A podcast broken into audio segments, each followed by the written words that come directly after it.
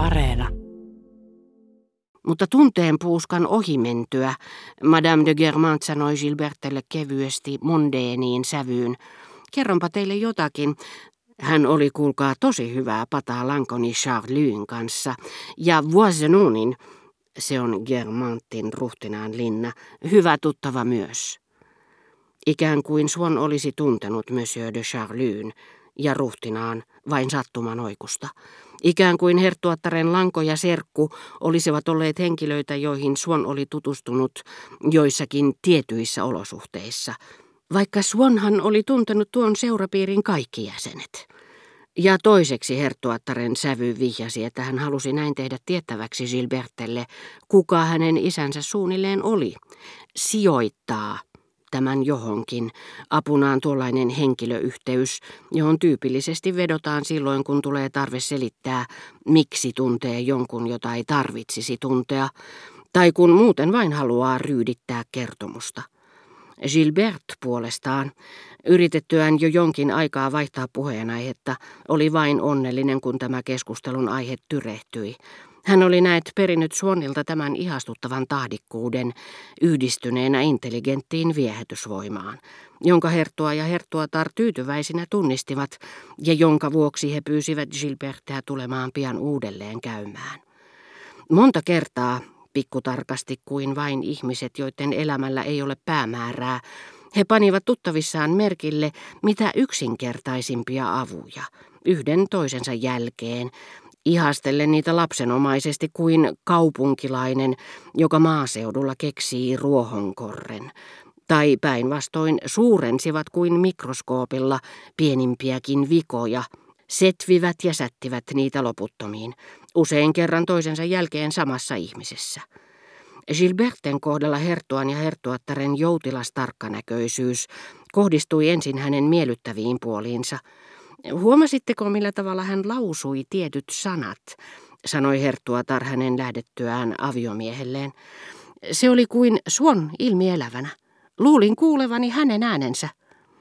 Ajattelin juuri sanoa aivan samaa. Hän on henkevä. Hänellä on isänsä mielenlaatu. Minusta hän jopa ylittää isänsä.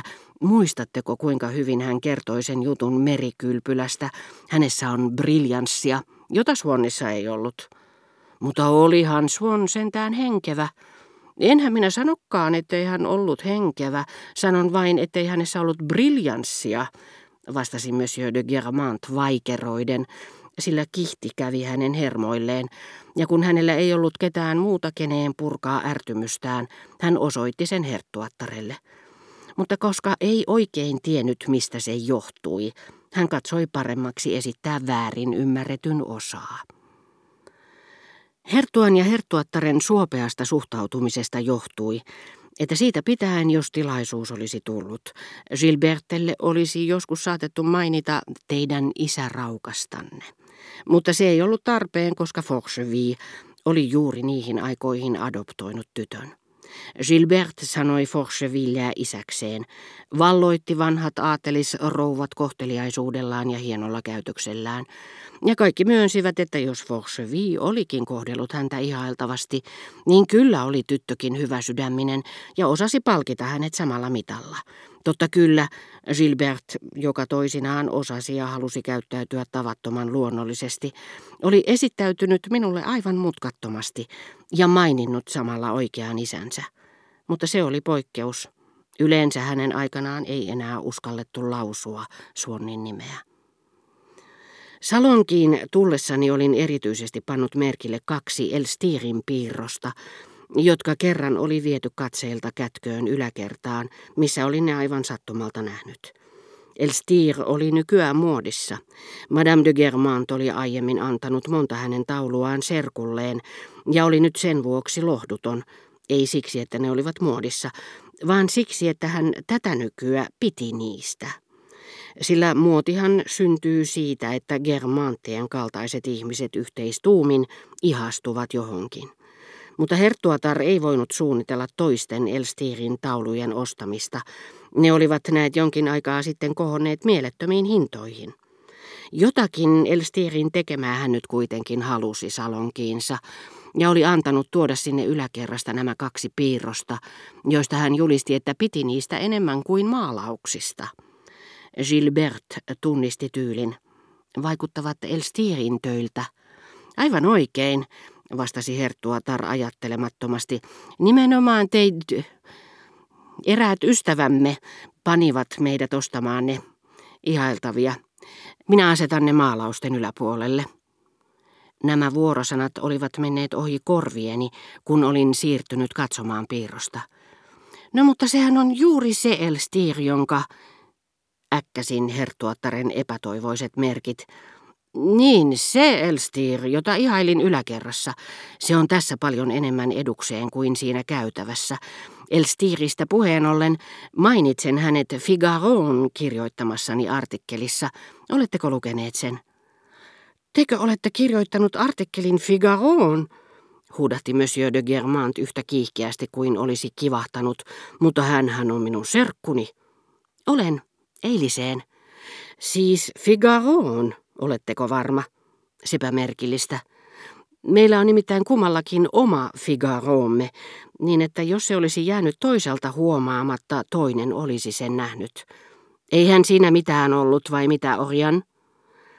Herttua haetutti Figaron ja uskoi vasta kun omin silmin näki, ikään kuin siihen asti olisi ollut todennäköisempää, että minä olin erehtynyt lehdestä, johon olin kirjoittanut. Mitä? Nyt minä en ymmärrä yhtään mitään. Tekö siis olette tehnyt artikkelin Figaroon? sanoi Hertuatar minulle ponnistaen voimansa, jotta jaksaisi puhua asiasta, joka ei häntä kiinnostanut. Bassan, hyvä tavaton. Voittehan te lukea sen myöhemminkin. Mutta Hertua on tosi komea noin. Tuuhea parta lehden päällä, sanoi Gilbert. Niin hän pitää partaa nyt, kun kaikki muut ajavat omansa, sanoi Hertuatar siihen. Hän ei koskaan tee mitään niin kuin muut. Kun me menimme naimisiin, hän ei ajanut ainoastaan partaansa, vaan viiksensäkin. Maalla ne, jotka eivät tunteneet häntä, eivät uskoneet häntä ranskalaiseksi. Hänen arvonimensä oli silloin Lommin ruhtinas. Onko Lommin ruhtinas vieläkin olemassa, kysyi Gilbert. Häntä kun kiinnosti kaikki, mikä koski ihmisiä, jotka niin pitkään olivat kieltäytyneet tervehtimästä häntä. Ei, ei, vastasi Herttuatar luoden häneen kaihoisan ja hellän katseen. Niin kaunis arvonimi, Ranskan kauneimpia, huudahti Gilbert, sillä tietyt latteudet kaikuvat väistämättä kuin kellonlyönnit joidenkin älykkäiden ihmisten huulilta. Niin, ikävää se on minustakin. Bassin haluaisi sisaren poikansa ottavan sen, mutta ei se ole sama asia. Itse asiassa se voisi olla, koska nimi ei välttämättä kuulu vanhimmalle pojalle. Se voi siirtyä esikoiselta seuraavalle pojalle. Kuten sanoin, Bassin oli siihen aikaan aivan parraton. Kerran pyhiin vaellusmatkalla, muistatteko kultaseni, hän sanoi miehelleen, sillä Parelle Monialin pyhiin vaellusmatkalla Lankoni Charlie, joka kernaasti juttelee maalaisten kanssa, kyseli milloin keltäkin, mistäs päin sinä olet? Ja runsaskätinen kun on, hän antoi heille jotakin tai vei ryypylle. Sillä kukaan ei ole koppavampi ja samalla mutkattomampi kuin me me. Hän saattaa kieltäytyä tervehtimästä herttuatarta, joka ei hänestä ole tarpeeksi herttuatar, mutta hukuttaa hyvyyteensä koirarengin.